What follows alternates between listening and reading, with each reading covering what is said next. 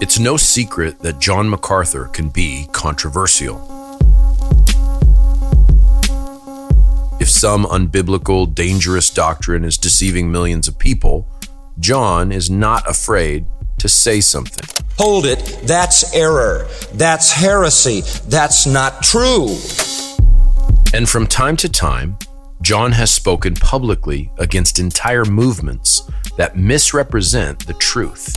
You need to understand that none of that is biblical. None of that comes out of the Bible. None of that is remotely related to the Bible. Of course, when John does this, he's often accused of being divisive. People will say things like, Don't be dogmatic, be loving. Don't be divisive. Now, don't misunderstand. MacArthur is not a grouch. He's actually one of the most kind, loving, gentle people you would ever meet. Ask the members at Grace Community Church. When he practices the spiritual discipline of discernment, he's not trying to pick fights or be divisive. He's simply being who or what God has called him to be. In this episode, we're going to look at a unique paradigm of spiritual leadership that I think gives us a great way to think about the kind of ministry God has had for MacArthur. So instead of shepherd, the common analogy for pastors, I want you to consider another paradigm the sheepdog. An excursion in the Alps, suddenly interrupted by a loose and apparently aggressive dog. When they try to pass by, it reacts even more aggressively. The reason? This dog protects a flock of sheep. It's a livestock guardian dog. That fascinating clip is from a film that coaches hikers about to set out on an excursion through the Swiss Alps. Often, those hikers will stumble across a flock of sheep grazing far away from civilization. The shepherd is away, but he has left these guardian dogs in charge. They are highly trained by the shepherd to protect the flock. The livestock guardian dog is an integral member of the flock. Its job is to fend off natural predators.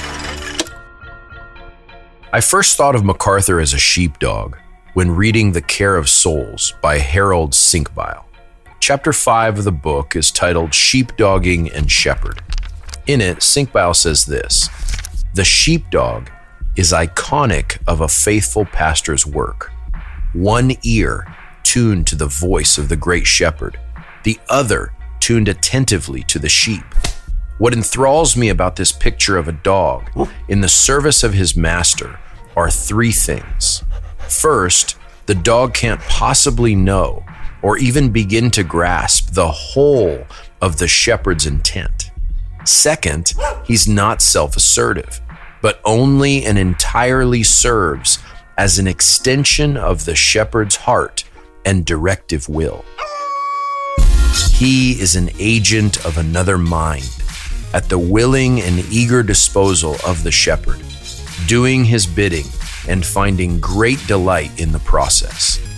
He can afford to take his time, confident and assertive, but never aggressive. Finally, despite the frustration caused by the sheep, the dog's tail is always wagging because he's completely captivated by his love for the shepherd. Now, dear listeners, I know this analogy is not in the Bible, but I think it helps us understand a key tool the chief shepherd uses to protect the flock. The livestock guardian dog cannot be chased away. It defends its flock as long as it feels danger. On this episode, we're going to look at the preacher as sheepdog. And we're going to tell a story about a time when John MacArthur was compelled to protect the flock that God had entrusted to him. My name is Austin Duncan. I'm the director of the MacArthur Center for Expository Preaching at the Master Seminary. This is the podcast from the center, and this is season one The Expositor, the life and preaching of John MacArthur.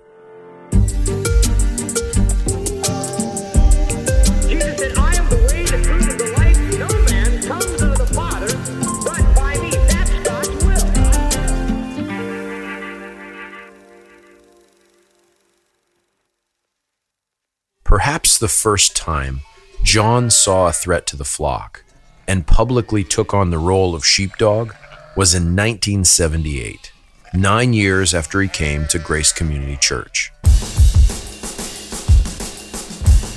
That year, Zondervan published John's book, The Charismatics. The first really great John MacArthur book I ever read was called The Charismatics. Please welcome Phil Johnson back to the podcast. And it was a it was a adaptation of his teaching through he was teaching through First Corinthians and he did a series through First Corinthians 12 and 14 uh, but on the side he did a series critiquing charismatic doctrine.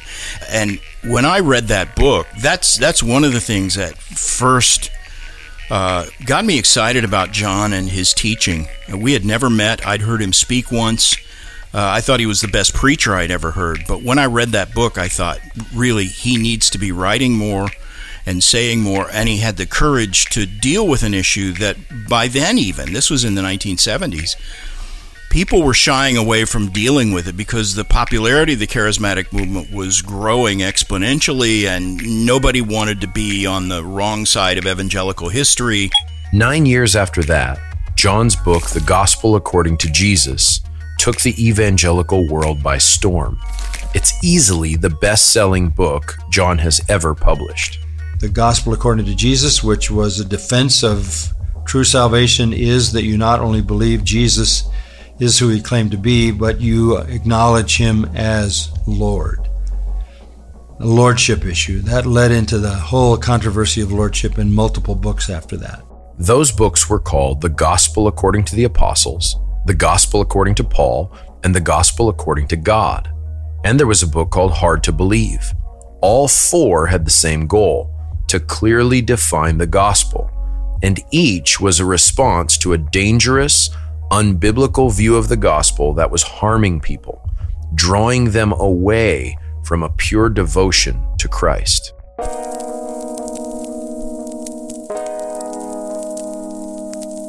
Alongside those books and many sermons, John continued to voice his concern over the charismatic issue. In that movement's emphasis on prophecy, the baptism of the Spirit, and the gift of tongues, they were opening the door to continuing revelation. They were saying Scripture was not sufficient, and the excesses of this movement were causing all kinds of spiritual harm.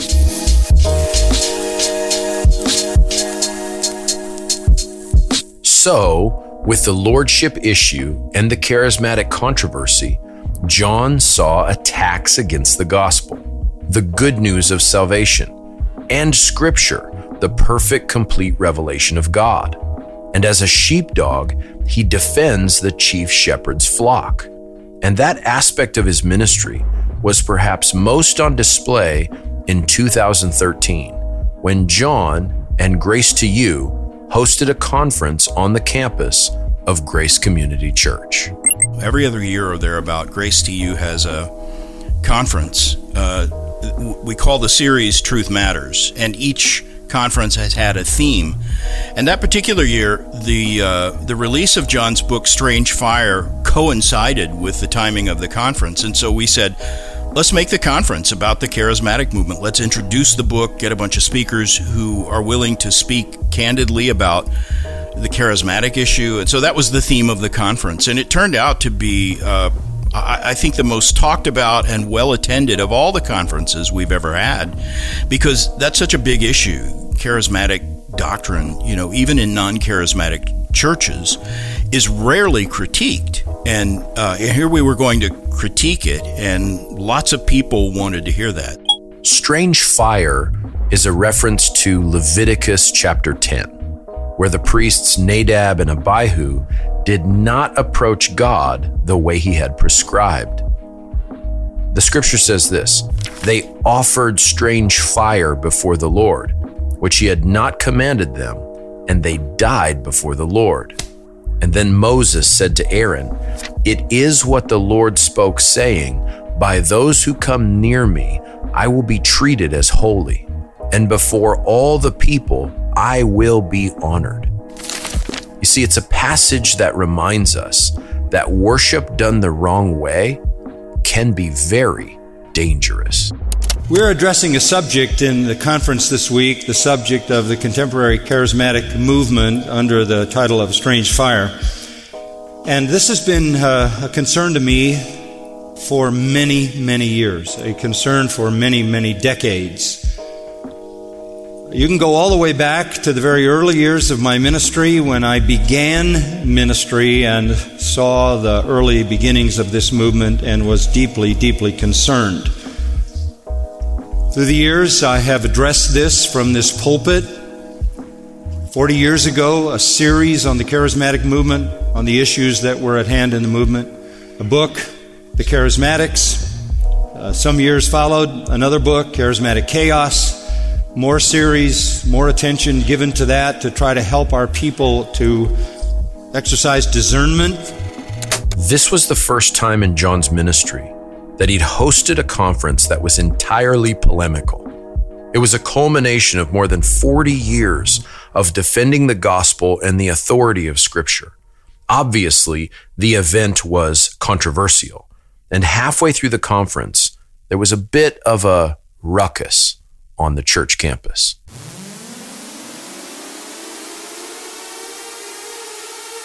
I'm the security director at Grace Community Church, and I had a uh, security detail uh, deployed for the event. That's Tom Hatter. He's a faithful member of our church, and he's an ex cop. He even looks like an ex cop. He has one of those ex cop mustaches. And Tom is a sweetheart. But if you mess around, he'll tase you around mid morning, I was alerted and um, I alerted my team that we were expecting a visit from uh, Mark Driscoll at the Strange Fire Conference. So we were all kind of on guard and watching out. And uh, for me personally, I had no clue or idea who Mark Driscoll was. The fact that Tom Hatter didn't know who Mark Driscoll was would probably bother Mark Driscoll. I didn't know the man. I didn't know anything about his uh, his ministry. Um, I was telling myself, okay, well, watch out for Mark Driscoll. The alert actually came from Mark Driscoll himself. That morning, he announced to his Twitter followers the following tweet Hey, hashtag Strange Fire friends. See you in one hour. I'll have free copies of my new book. The chapters on tribalism and Holy Spirit may be helpful. He was in town to co host a men's conference with James MacDonald down in Long Beach. The conference was called, ironically, Act Like Men. And Driscoll drove an hour at least out of his way up north to crash the Strange Fire conference. You can't make this up. It was uh, maybe an hour after we got this alert that one of my guys said, Hey, Driscoll's here, he's pulling in. So we uh, were monitoring him. He came around to the east side of the seminary where there was a table set up, and he brought uh, a box of his, uh, his books. James MacDonald um, was also part of that little group of, of men that, that showed up. And uh, MacDonald was driving like a red Mustang, and he he uh, backed in uh, over on the uh, south side of the church property, the the main parking lot, and he was sitting in his his Mustang. And Mark was was uh, over by the seminary. Mark Driscoll and his many escapades are currently the hot topic at the evangelical watering hole. Did I pledge my allegiance? But in case you, like Tom Hatter, don't know much about Driscoll, or his sidekick that day, James MacDonald, who I prefer referring to as pseudo J Man, let me fill you in. Both were church planters James in Chicago, Mark in Seattle. Mark became mildly famous when an author named Donald Miller called him Mark the Cussing Pastor. in Miller's self obsessed memoir, Blue Like Jazz. James became well known when his church exploded in size and he founded a church planting network. Both kind of became reformed. Both had influence, especially among the young, restless, and reformed camp. In the mid 2000s, Mark's panache for the crude and off color became more frequent in his sermons. That, along with the accusations of verbal abuse and domineering leadership, would lead to him resigning from his church in 2015. Pseudo JMac had to leave his church as well because of financial shenanigans and other unpastoral behavior. Today, Mark is still a pastor, only now it's in the desert of Arizona, not in the rainy mist of Seattle. James is still on the internet, uh, yelling at people. Now we're all cut up. Back to that Thursday morning in 2013. And he was engaging with the attendees for the Strange Fire Conference, and he was giving uh, the folks uh, his book. Um, and there was kind of a line, and most of them were were our seminary students. And uh, Mark was not an invited guest. He had not paid a registration fee, uh, which which was kind of required of those who were in attendance at this this conference. After 30 or so minutes of Mark chatting with TMS students, Tom approaches the situation. Again, I I don't I don't know this guy, but we had a very cordial interaction and he made some remark about uh, wearing my suit and it was hot out and must be uncomfortable and I just told him well that you know this is what I do and I don't recall all of the particulars of that conversation, but the bottom line was he didn't want him passing out any more books to the to the uh, the men that were attending the conference, and um, so the conversation turned to Mark informing us that, well, here I, am going to give you the books. They're, they're a gift to a gift to Grace Community Church. They're a gift to to the conference, and uh, you know, uh, you, you guys can have them that was kind of the the gist of the conversation. Look, I don't want to be like James MacDonald and insert myself where I don't belong. But I was there that day. While Tom is talking to Driscoll, I walk over to the Mustang that James MacDonald is sitting in. I tap on the window and he rolls it down and barely makes eye contact with me. And I said, James? Is that James MacDonald? And he says, Yeah. I said, Hey, I, we have mutual friends. And I named a few people we, we knew in common. And so he unlocks the door. I sit in the Mustang with him. And he says something about, I'm trying not to get noticed. And so I just sit and, and talk to him. And he was sullen and angry that the conference was happening. He explained to me that he felt MacArthur was being unnecessarily divisive. In his mind, we were dividing over secondary issues, and he just kind of sat in the car and growled and grumbled about it all. Meanwhile, back in the parking lot, I reached out and shook Mark's hand and said, Hey, it was a real pleasure to meet you. And uh, basically, that was that was the end of the uh, that interaction. You know, I mean, the the interaction was pleasant uh, it wasn't um, aggravated or hostile in any way. It was very pleasant interaction. The clown show had been on campus for about 45 minutes. MacDonald sulking in his rental Mustang, Driscoll shaking hands, handing out signed copies of his book, and schmoozing the seminarians. I asked Mark to sign a copy of his book for me before he left campus, and was mostly looking for a historical artifact to chronicle this weird moment in modern church history. I also took out my cell phone to take a picture of the party crashers, again, just out of pure historical interest. At that moment, James MacDonald had emerged from his Mustang, was standing next to Driscoll, and I held up my phone to take a pic of the two of them. MacDonald grabs my phone out of my hand lifts it above his head as if he's going to smash it on the ground in the parking lot. And as he begins to throw it down, he pauses, realizing there's a lot of people around. smiles widely, and begrudgingly hands me back my phone. I look at my phone after they leave, and I accidentally have this incredible picture of pseudo JMac grabbing and Mark Driscoll grinning. I was able to capture this defining moment of self promotion by these two wannabe usurpers. We parted cordially. I was glad they didn't smash my phone. I was more glad that they were gone.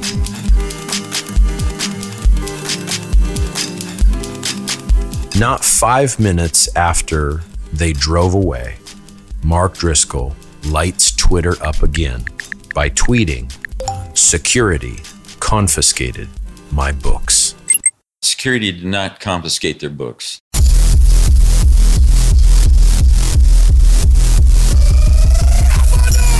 The, the, the, the, the, man used the word gift. Here, I want you to have them. Uh, again, uh, we didn't want his books. We had had no interest in uh, in taking possession of his books, but he insisted on leaving them. There's video evidence that Tom Hatter is telling the truth, and Mark Driscoll is not. His blatant lie was broadcast to his 428, 247,000 Twitter followers. And at the same time, everyone who watched this self promotional dumpster fire unfold knew that Driscoll just lied. The Mustang, the book giveaway, the picture I snapped of Mark Driscoll signing a book for me and James MacDonald about to steal my phone were all memorable. But what I remember most from that day was a moment in John MacArthur's office, right before the shenanigans began. The conference director was there, a few other pastors from the church, some of the security guys. We were all talking about Driscoll and MacDonald's pending arrival, and we didn't know what to make of it. MacArthur is sitting at his desk, working on his notes for his next sermon at the conference, and he does not care that Mark Driscoll is crashing the party. He was completely unflustered. He gives the famous MacArthur shrug and goes back to his notes. The man was completely above the fray. Now, here is the question of this episode Why were Mark Driscoll and James MacDonald at the Strange Fire Conference? Why disrupt the event? The reason is simple. John MacArthur had publicly criticized Mark Driscoll. He had seen a threat to the flock, so he, as a sheepdog of the chief shepherd, had responded. A concern over tribalism was the theme of the book Driscoll was giving away at the conference. He was trying to forge a new, united path for evangelicalism with him at the helm. It was the substance of MacDonald's grumpy tirade in the Mustang. They didn't like it that MacArthur is a fighter, that he's a sheepdog, and that he called them out. And so they came in the most passive aggressive way possible to argue with the sheepdog. But MacArthur didn't bite.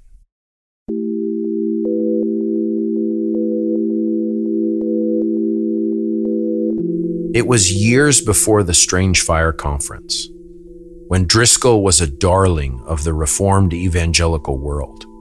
In the early years of the millennium, lots of people invited Driscoll to speak at their conferences. They endorsed his books, they recommended his sermons. Everybody was into Driscoll, except for John MacArthur. He saw reason for concern early on, so he wrote a letter to Driscoll. That's right, a letter, old fashioned, on paper in an envelope with a stamp. Mac is old school like that. He was concerned enough to activate snail mail. It was uh, 20, 2007 when John first wrote to Mark Driscoll. That was probably in October as well. Uh, Describe that letter for us, just a summary of that. It was what I thought sounded like a fatherly and encouraging letter. It's uh, probably four or five pages long, and the the first three quarters or more are totally positive. Where John is saying, "I just heard this message that you did at Southeastern Theological Seminary, and and I want to encourage you because it was a good message. You did you did a great job defending. Uh, I think it was the doctrine of substitutionary atonement that he was defending, and um, so it was you know three quarters totally positive and encouraging. And then he said, "But I also want to admonish you about you know the language and imagery you use. You're not you're not helping." the gospel or adding to the power of the gospel. What followed was a brief fascinating exchange. Two letters from MacArthur and one from Driscoll, a little piece of church history. And to capture that history, we secured the talents of Paul Twiss, professor of Bible exposition at the Master Seminary. He's going to read from the last page of John's first letter, dated September 26, 2007. You are a gifted and clever communicator, Mark, but I'm convinced your ministry will be much more effective not diminished in the least when you are well known for cultivating qualities such as sobriety, reverence, and dignity in your lifestyle and language. I realize those are characteristics Paul associated with older men in Titus 2:2. But since you are functioning in an elder's role and have such a large and visible platform from which to influence men even younger than you, those are qualities I hope you will earnestly pursue. Furthermore, Paul's instruction for young men likewise summarize perfectly my exhortation to you. Be sober minded, in all things showing yourself to be a pattern of good works, in doctrine showing integrity, reverence, incorruptibility, sound speech that cannot be condemned, that one who is an opponent may be ashamed, having nothing evil to say of you. Titus 2 6 through 8. The strength of your ministry does not come from adapting to the fads of contemporary society or from being familiar with the sins of our culture. Instead, it comes because you are boldly proclaiming God's word and unashamedly confronting the fortresses of idolatry and error with his absolute truth. Your power is in your boldness with the truth. Your voice is an important one, Mark, and you wield more influence than you may realize. Our circles of influence overlap, and I personally know a number of young men in ministry who look to you as something of a pattern. It's vital that you not send one message about the importance of sound doctrine and a totally different message about the importance of sound speech and irreproachable pure mindedness. May you walk in a manner worthy of the Lord, to please Him in all respects, bearing fruit in every good work and increasing in the knowledge of God. Colossians 1:10. For the Master, John MacArthur. You see, John's first concern with Mark's ministry was not his doctrine. For that, MacArthur commended him. It was his language. As an older, more experienced pastor, John called Mark to sound speech and irreproachable pure mindedness. The tone of the letter was that of a gentle, concerned mentor.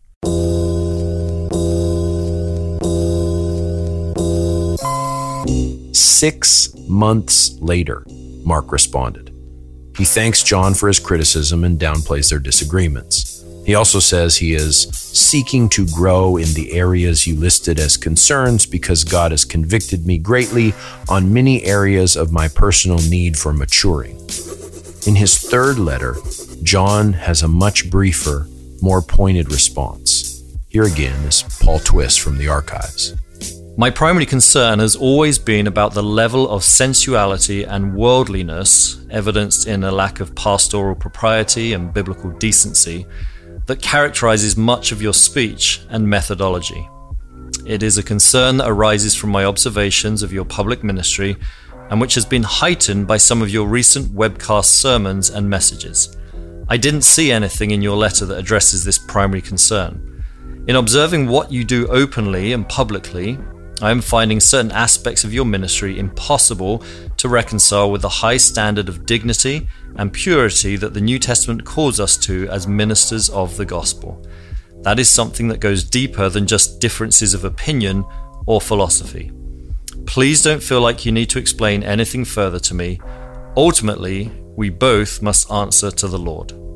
John shared his concerns privately with Mark, but in the midst of their exchange, Driscoll makes a trip to Scotland and preaches a series of sermons from the Song of Solomon that was so scandalous So wildly inappropriate, I cannot, I will not quote any of it on this podcast.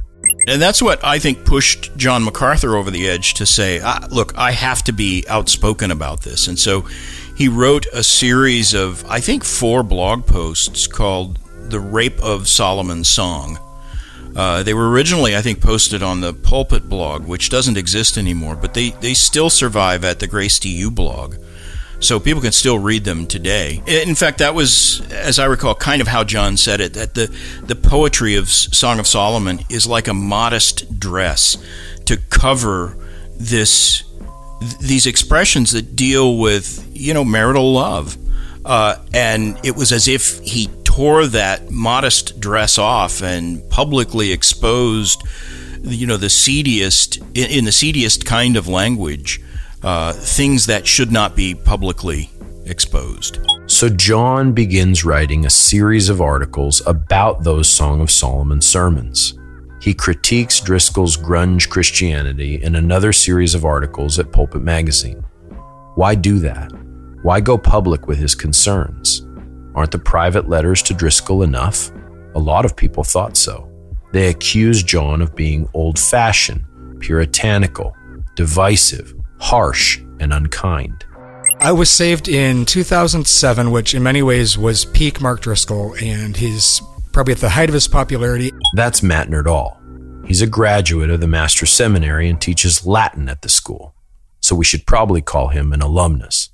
He was in college in the late 2000s when MacArthur was receiving far more criticism for his critique of Driscoll than Driscoll was for his language. Everybody, all of my um, friends at the time were sending me his video clips, sending me his YouTube clips, saying, You've got to listen to this guy. He's um, changing everything. And something just wasn't right in my heart. His words aren't wrong, but the way he's saying it, yeah, you know, something's really off in in his tone and in the way he's speaking uh, that set off the alarm bells. I, I had not even been saved for a full year yet. And as I was praying about it, seeking the scriptures, eventually I came across uh, some writings from uh, John MacArthur, who at the time I didn't even know about, but um, he just helped me to clearly see and understand what I was seeing and why it was wrong.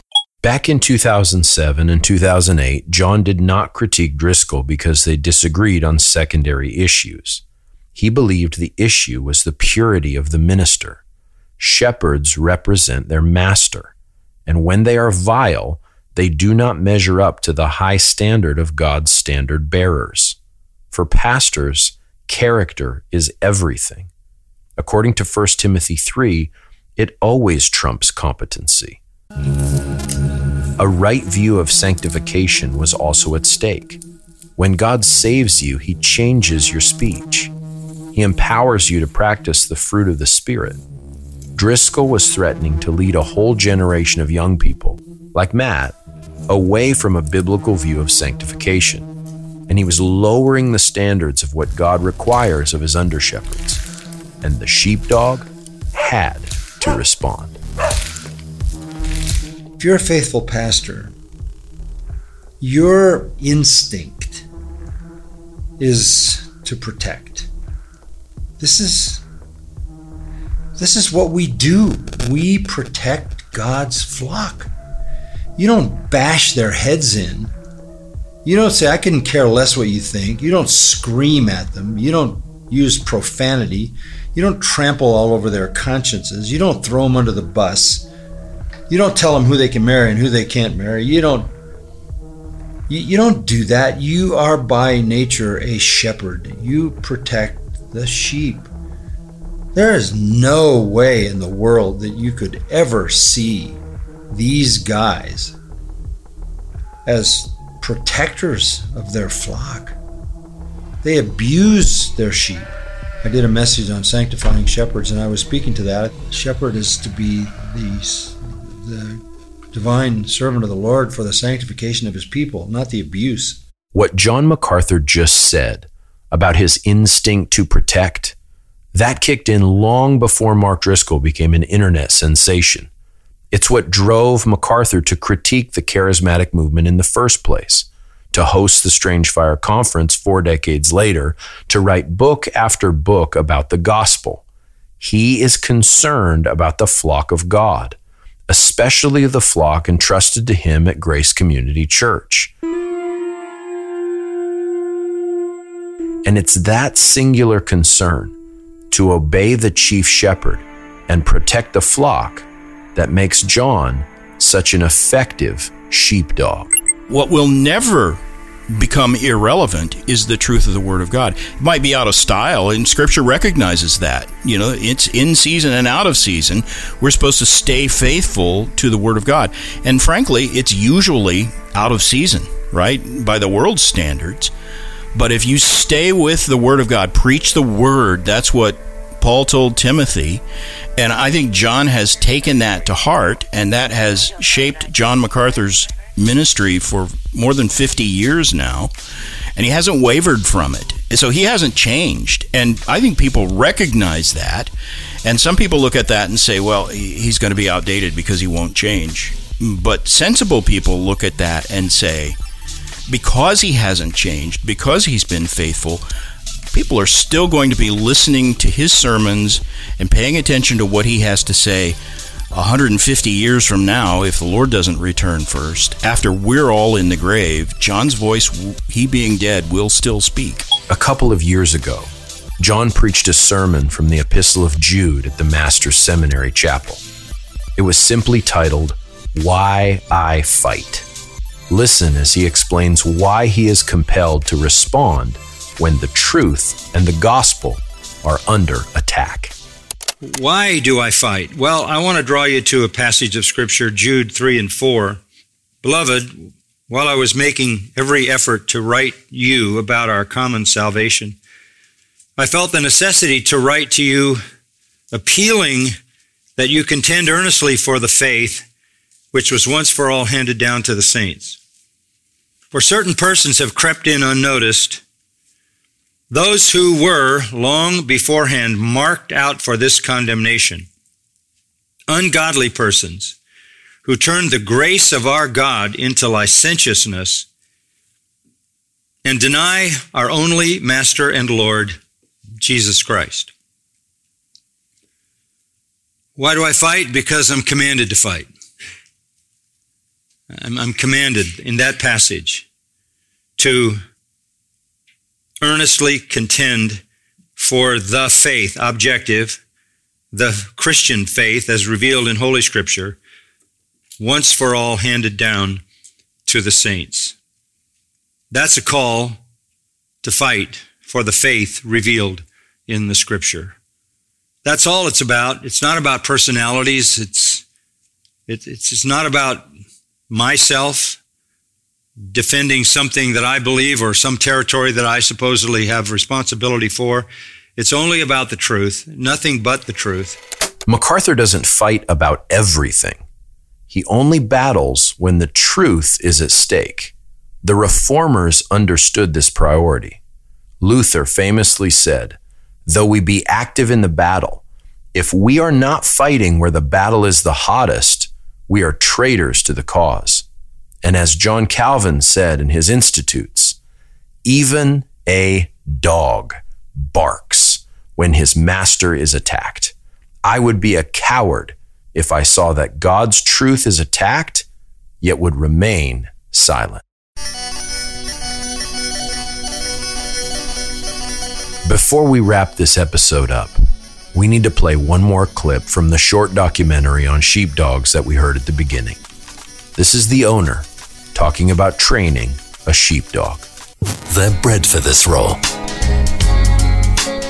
They're already born among the sheep and the goats. They grow up in a herd, develop mutual trust with the owner, and after two to three months start their training. In summer or autumn, they'll be introduced to a large flock of sheep. We expect them to protect the herd reliably and observe what happens around it. A large part of such protective behavior is instinctive. Just as it takes a unique, well trained canine to be a sheepdog, it also takes a unique, God trained man with biblical instincts to fight in such a public way for the gospel.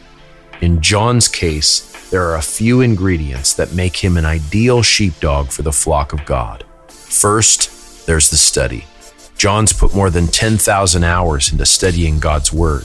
That shaped MacArthur, made him discerning, given him a uniquely sharp spiritual vision. Cinqbile says in his book that a sheepdog has one ear tuned to the voice of the great shepherd. All that study has finely tuned John's ear. Second, there's submission. Cinqbile says the sheepdog is not self assertive, but only and entirely serves as an extension of the shepherd's heart and directive will. He's an agent of another mind at the willing and eager disposal of the shepherd, doing his bidding and finding great delight in the process. Over five decades, John has placed himself under the Bible's authority. He doesn't shape the message, he submits to it. Third, there's time. When John publicly critiqued Driscoll, he'd been a pastor for nearly 40 years. He was in his 60s. As Cinqbile says, a good sheepdog can afford to take his time, confident and assertive, but never aggressive. The experienced sheepdogs are the most effective ones. And finally, there is love. Cinqbile says that despite the frustration caused by the sheep, the dog's tail is always wagging because he's completely captivated by his love for the shepherd. John loves God and he loves God's people. And here's what he says about love in that seminary message Why I Fight. I have 50 years of loving people who uh, have filled my life with so much love and so much kindness and so much affection that it's just beyond comprehension. And that's Grace Church. And that's the people who hear the Word of God and believe it and follow it.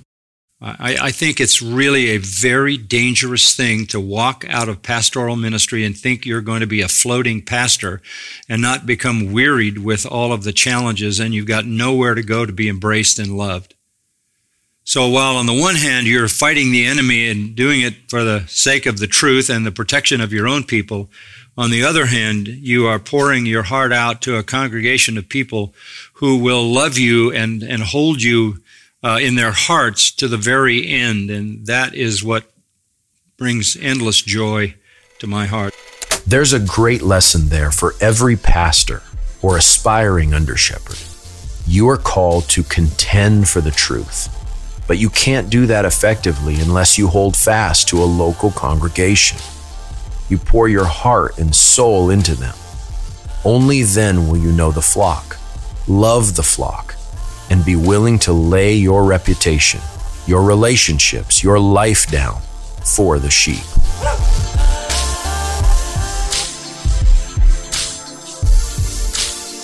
Thanks for listening to season one of the MacArthur Center podcast. Tune in next time to hear how John endured the near death of his wife and daughter, and hear how suffering has shaped his preaching ministry. That's next time on The Expositor The Life and Preaching of John MacArthur.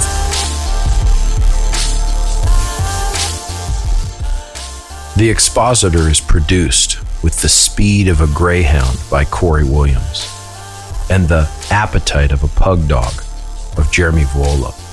Cody Signore, our editor, is like a St. Bernard who rescues us with his editing talents.